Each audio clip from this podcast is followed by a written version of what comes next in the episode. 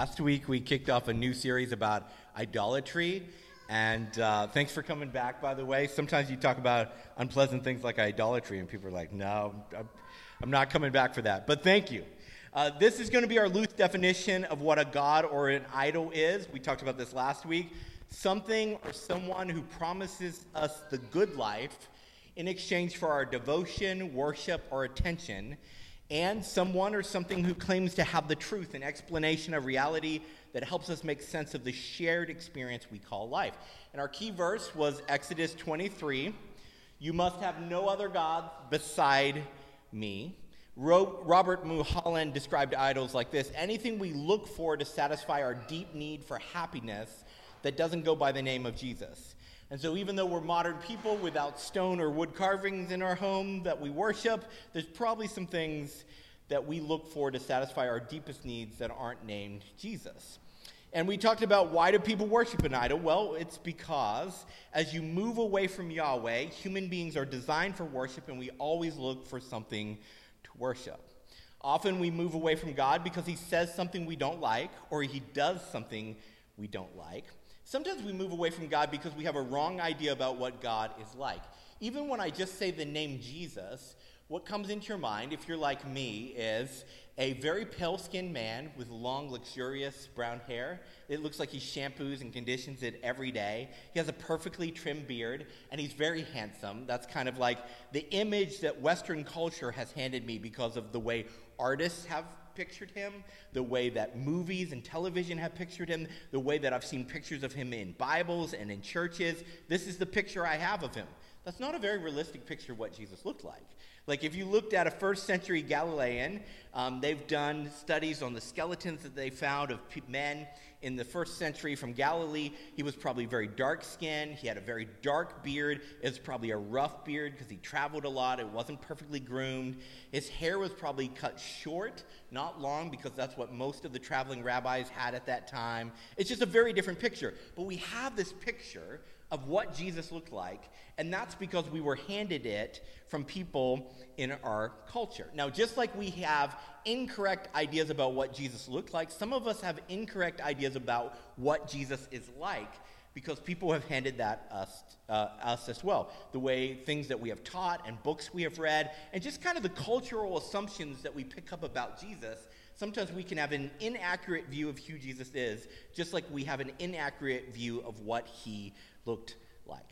I think there's a lot of people sitting in churches worshiping a caricature of Jesus who always agrees with them and always supports their politics.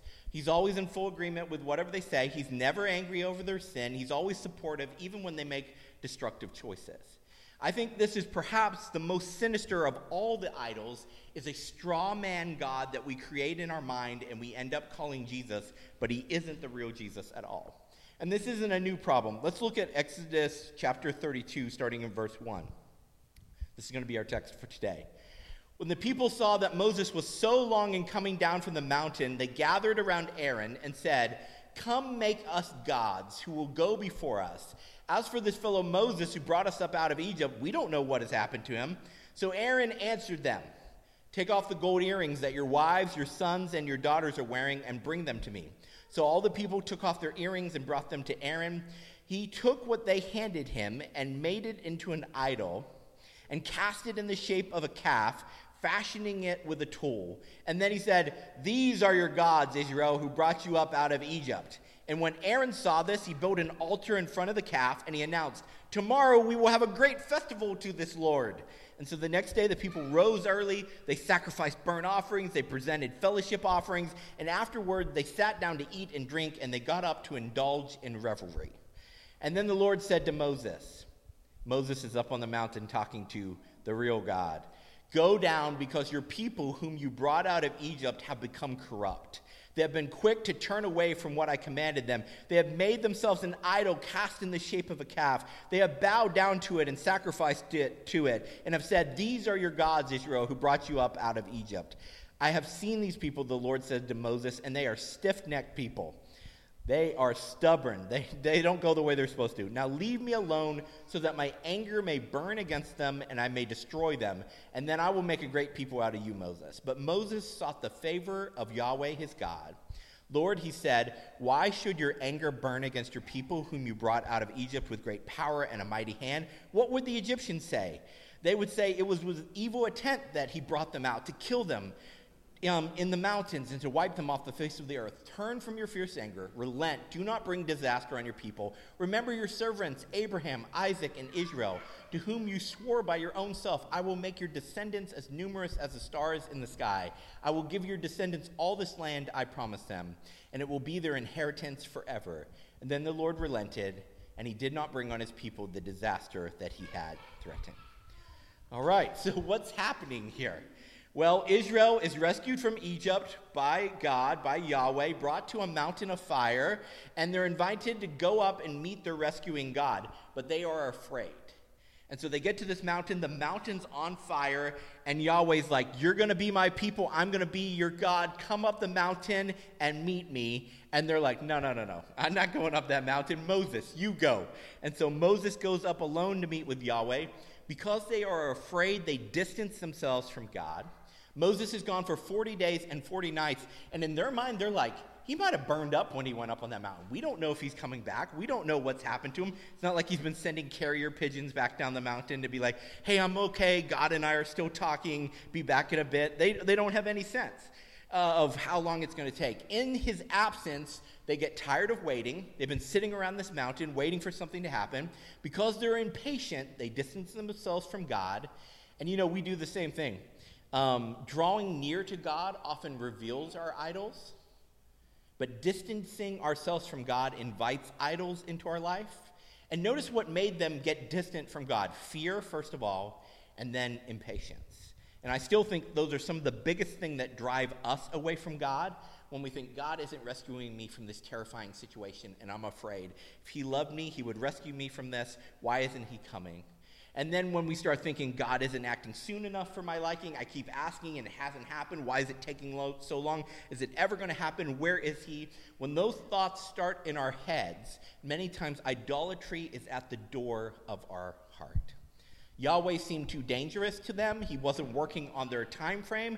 And so they decided to invent a version of him that was more manageable, a safer version that they could manipulate to their liking. They built a god to their specifications. Now notice how clever they were here. They knew they weren't supposed to have any other gods, so they created a new god and called it Yahweh. They created this new god, and they're like, this is the God that brought you out of, uh, out of Egypt. Except it wasn't. They went to Aaron, the high priest, the brother of Moses, and he gave legitimacy to their idolatry. And just like today, you can always find some spiritual leader, someone somewhere, who will tell you what you want to hear if you look long enough or hard enough. Confirmation bias means we want to listen to people who already tell us that we're right. You know, like if you have two people, one person contradicting you and one person agreeing with you, guess who you're going to like a little bit more? The one agreeing with you. That's human nature. Confirmation bias means we want to find people who already think like us and affirm what we already think. Just look on Facebook, you know, that's how the alg- algorithm works. They're like, you like people who think this way, we'll let you see all those posts. We won't let you see these ones that contradict what you think. We want to be right, so we're drawn to people who tell us we are. Except many times in your life and in my life, there's places where we are wrong and we need someone to tell us.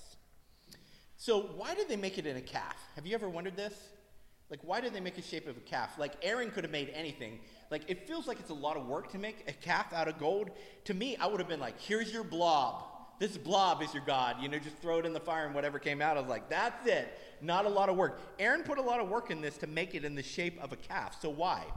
Um, we know from archaeology the cult of the bull was rooted in Palestine from pre-Israelite times.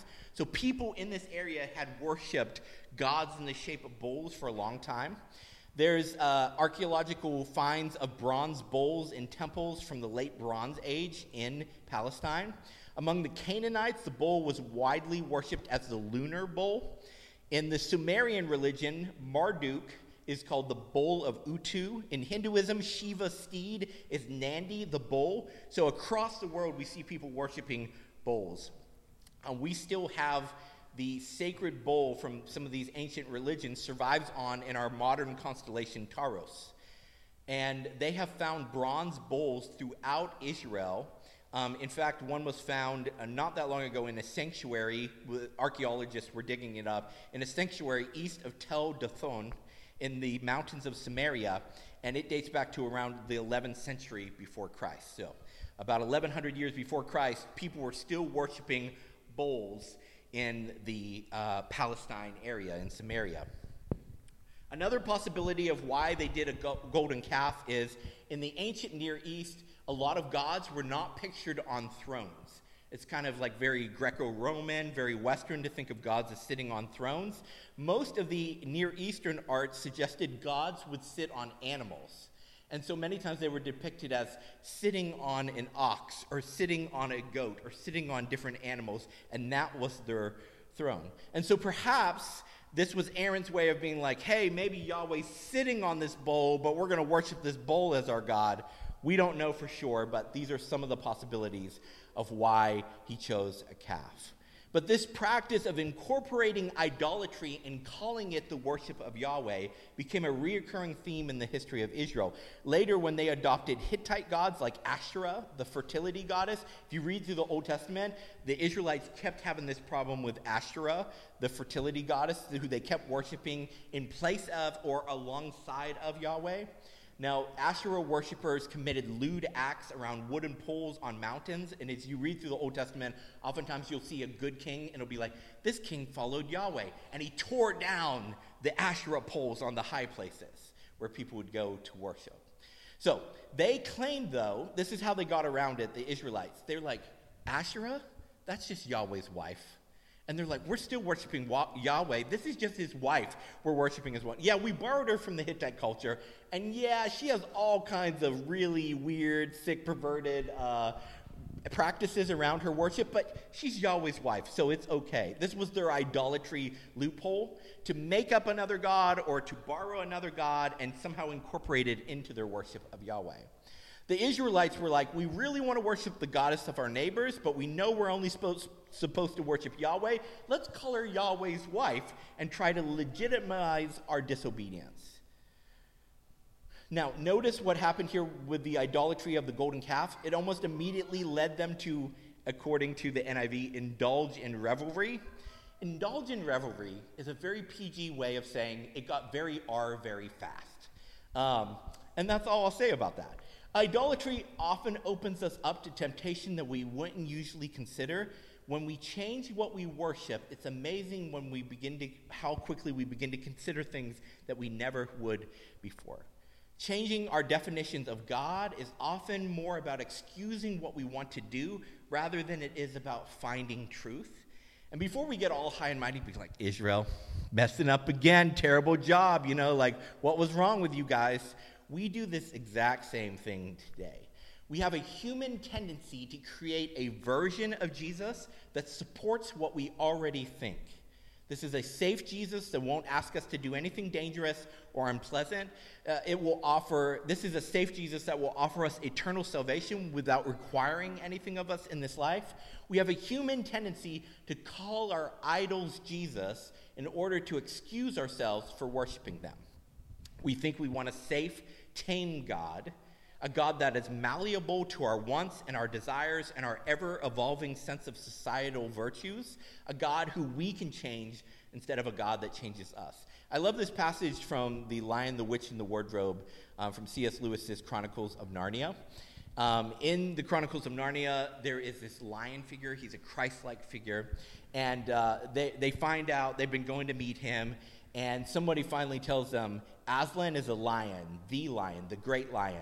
Susan, one of the children, is like, ooh, I thought he was going to be a man. Is he quite safe? I feel rather nervous about meeting a lion. Safe, said Mister Beaver. Who said anything about safe? Of course he isn't safe, but he is good. He's the king. A safe God is a God that we can disobey without any fear of consequences. Jesus isn't safe, but Jesus is good. He is the king. A safe God is too small to help us in the darkest moments of life, but a powerful God must be taken seriously. Notice what happens in this story. idolatry almost immediately led to their destruction. Within days of receiving the covenant, this promise between God and Israel, between heaven and earth, an invitation to be God's representatives to the world and to be the conduit through which he blessed everyone on the planet, Israel was already failing rule number one, to have no other gods, and rule number two, to not make any images of their gods. They were already failing rules one and two, and notice what happens. They deserve consequences for breaking their covenant. In fact, just days earlier, they had agreed, if we break this covenant, we deserve to be destroyed. That was part of the setup. They knew this would happen. But Moses steps in as an advocate. And there's this reoccurring theme in Scripture. When people choose idols and justice demands they be punished, a righteous advocate convinces God to show mercy instead. Now, some people really struggle with this depiction of God. Like, in this story, God was like, I'm going to wipe them out. And Moses said, don't do that. And remember, he gave all these reasons we just read of like, don't do it because you told them that you were going to do this. Don't go back on your word. Don't do this because people will think bad of you and you're a God of good. Like, he goes through all these reasons, and God's like, yeah, I won't destroy them. For some people, that makes them feel really uncomfortable. They don't like the idea of a God who changes his mind. But that's the God that's depicted in Scripture. And what that means is our prayers matter. If God's always going to do whatever he wants and it doesn't matter what we say or do, like, what's the point of praying to him, right? But this, what's presented in Scripture, is actually a very unique picture of God that none of the other religions on earth can claim, and that is we have a God who wants to partner with us, not just tell us what to do. He wants to have a conversation with us about what to do in our world. Imagine if this was a God who, when Moses said, hey, wait a second, what about all these reasons not to destroy them? God's like, I've already decided, and I don't change my mind. I'm going to do what's right. I'm going to destroy them. That's a very different God than the God in the Bible. What this means, that God can change his mind, that God wants to hear what we think, that God wants to be influenced by our decisions, this means Jesus can advocate for us, because even when we don't deserve it, Yahweh is a God that wants to be convinced to show mercy. Like, if my daughter came to me and she said, Daddy, I want to go to Galaxy's Edge, the Star Wars theme park, she wouldn't have to quit, twist my arm, right? I want to be convinced to go to Galaxy's Edge. I want an excuse to spend the thousands of dollars to go to Galaxy's Edge because I want to go. That's how Yahweh is. He's ready. He wants to show mercy. He just wants someone to be like, yes, this is what we should do. I don't need much convincing to go to Star, the Star Wars theme park, Galaxy's Edge. I will go someday. It's going to happen. Um, I just have to slowly, like, when Sky's falling asleep, I'm like, Galaxy's Edge, Star Wars theme park, Galaxy's Edge. And one day she's going to say it to Mom, and then it'll be a thing. Um, I wouldn't need much convincing. And that's the kind of God Yahweh is. He doesn't need much convincing to show mercy to people who fail him. Jesus is a God that defends us in order to bring mercy and blessing to idolatrous people. And this is why our depictions of Jesus are so important, because he's incredibly unique when it comes to how gods are depicted in our world. And we'll talk about this later in the series, but Jesus is just unique. There's no one quite like him in all the gods across time and human history. He is unique. But many times our culture brings him down to just this kind of like, he was a super nice guy. And that's kind of the place he falls into. Really smart teacher with good stories, super nice guy. And he's a little bit more than that, a lot more than that. It's very important that we're not worshiping an idol and calling it Jesus. A few years ago, a candidate was running for governor in Georgia, where Darby's from, um, on a platform of Jesus and guns. And she had big billboards that said, Jesus and guns. And she had this bus, this was her tour bus here, and she would drive around, and when people would ask her questions, she's like, I have a platform, Jesus and guns. Um, it made me think, would the guy who said in Matthew twenty-six fifty-two, those who live by the sword will die by it, and in Matthew five forty-three, love your enemies, and in Matthew five thirty-eight, turn the other cheek, would that guy want his name in bold letters in the same font size next to guns? Maybe. I, I don't think so, but maybe. It's too easy to use the name Jesus as a prop in order to lend spiritual weight to our personal arguments when Jesus becomes an idea rather than a real person. Vol- Voltaire, the philosopher, famously said, God made us in his image, and now we remake him in our image. We're constantly making our idea of God look more like us than it does like him. Our human tendency is towards idolatry, and I think the most common excuse that we make to be idolatrous is to spin our idolatry as devotion to Jesus. We create a Jesus that doesn't exist, then we serve that Jesus, and we say, look how faithful we're being. Spinning a story, um, you're familiar with this term when you spin a story? Politicians do this all the time. Uh, there's like, They they take something bad and they try to make it good. It means presenting facts or events or situations in a specific way to influence perceptions or opinions. It might involve emphasizing certain details while de-emphasizing or omitting other details or interpreting events in a particular light. Uh, just listen to politicians anytime they talk, and they're constantly trying to spin things. And I think many times we try to spin our, our idolatry as devotion. But it's devotion to a false Jesus. Now, being in ministry, I've known way too many pastors and priests and ministers chasing the idolatry of money and fame and calling it a passion for Jesus. Like, we got to grow this church bigger. It's got to be bigger and bigger and bigger and bigger. And many times behind closed doors, I quickly realized they wanted to be bigger for them, not for other people, not for God. They spin their selfish pursuits and call it something spiritual. When ministry is your vocation, like it is mine, it's very easy to make worship into a checklist. Like, this is my job. I'm supposed to pray. I'm supposed to study. I'm supposed to do these things. It's very easy for it to become that instead of a passionate pursuit of Jesus. It's easy to make self-promotion.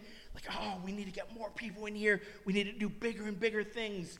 It's easy for me to make that, say it's about Jesus when really it's about wanting a bigger audience so I can hear a louder applause. So how do we know if we have made a golden calf in our minds, this mental picture of Jesus, and started calling it Jesus when it looks nothing like him? How do we know? In John fourteen, eight through eleven, Jesus said, well, first Philip, one of the disciples, said, Lord, show us the Father. Excuse me. Lord, show us the Father, and that will be enough for us. And Jesus answered, don't you know me, Philip? Even after I have been among you such a long time, anyone who has seen me has seen the Father. How can you say, show us the Father? Don't you believe that I am the Father, that the Father is in me? The words I say to you, I do not speak on my own authority. Rather, it is the Father living in me who is doing his work. Believe me when I say that I am in the Father and the Father is in me, or at least believe on the evidence of the works themselves. Jesus is saying, okay, you want a clear picture of God? Get a clear picture of me. Jesus claims to be the clearest picture of what God is like. So every image of God has been a pale shadow until Jesus. Jesus is the clearest reflection of what Yahweh is like, how he behaves and how he thinks. So how do we get a clear picture? I think reading the life and teachings of Jesus, the Gospels, Matthew, Mark, Luke, and John, are the best way to identify if we've begun to create a false God in his image. Because it allows us to hold our mental image of Jesus up against the stories of those who spent close time with him.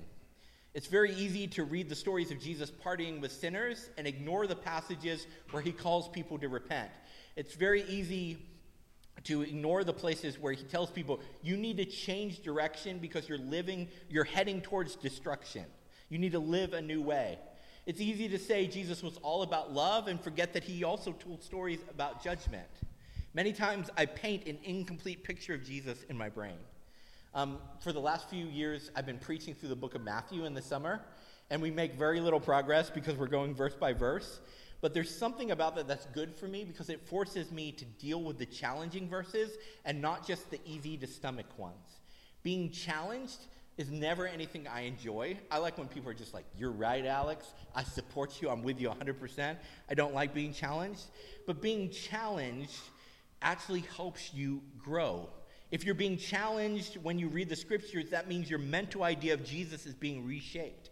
If your gym routine never challenges you, your muscles would never grow. And if your vision of who Jesus is never gets challenged, you probably have an incomplete picture of what he is like. When I was an associate pastor in Tennessee, I was asked by the senior pastor to be involved in some marriage counseling uh, with this young couple. The man was leaving his wife for another woman, and as we talked with him, he said something, and it stuck with me, um, just the audacity of it. He said, "Look, this other woman makes me happy. My wife and kids don't. I know Jesus wants me to be happy, so I'm leaving her, leaving my wife and kids, and going to be with her." That statement, "I know Jesus wants me to be happy," um, that just that just echoes in my brain. The vision he had of Jesus was, Jesus wants me to be happy so much, it doesn't matter if I hurt other people like my wife and kids. Uh, that's just not the Jesus I see in scriptures, but that's the Jesus that he had in his mind. If your version of Jesus always wants you to be happy, even if it means hurting other people, then you've begun to believe in a Jesus that does not exist. You've created a Jesus that's to your liking instead of accepting and conforming to the real Jesus as he is. Yes, Jesus said he came for the spiritually sick, but he also told people if part of your body is causing you to sin, to cut it off. To present Jesus as our buddy God who always agrees with our political positions and never condemns our greed or our sexuality is to create a Jesus that never existed. It's to make ourselves God and call ourselves Jesus. So three things as we end. When was the last time something Jesus said or did challenged you? As I read through the Gospels, it's been years now. I... I've made my first profession of faith around five or six years old, so for thirty-five years, I've been on this path of learning who Jesus is, trying to be with him and become like him. And when I read the Gospels, he still challenges me. There's still things where I'm like, I wish you didn't say that. I wish you had said this. I wish you had done this and not that. When was the last time something Jesus said or did challenge you? Number two, when was the last time you did something and thought, this isn't what Jesus would have said or done in this place? Dallas Willard said that becoming like Jesus means thinking about what Jesus would do if he were you in your shoes every day. If he was in your situation as you with your resources, your body, your mind, what would he do in that situation? When was the last time you did something and thought, man, Jesus would have done that differently? Number three, set aside time this week to read through one of the biographies of Jesus' life, the Gospels, Matthew, Mark, Luke, or John. If you're like, man, I don't want to read through a whole book, read Mark, it's the shortest. If you're like, I love to read, read Luke, it's the longest. Write down some things that Jesus says or does that challenges your vision of him. Because you know what happens to me? As many times as I've read the Gospels, dozens and dozens of times, every time I reread it, I'm like, oh, I forgot he said that. Oh, I forgot he taught this. I forgot he did this over here. I forgot about this. And it, what it begins is it helps me rework this muddy version of Jesus that I'm so often given in culture and even sometimes in church. And it helps it crystallize in my mind. Jesus is not a made-up, make-believe mental image of a God. He was a real person. And he just doesn't become anything I want him to be. He's a real person, and I have to conform to him. He doesn't conform to how I want him to be. Let's pray.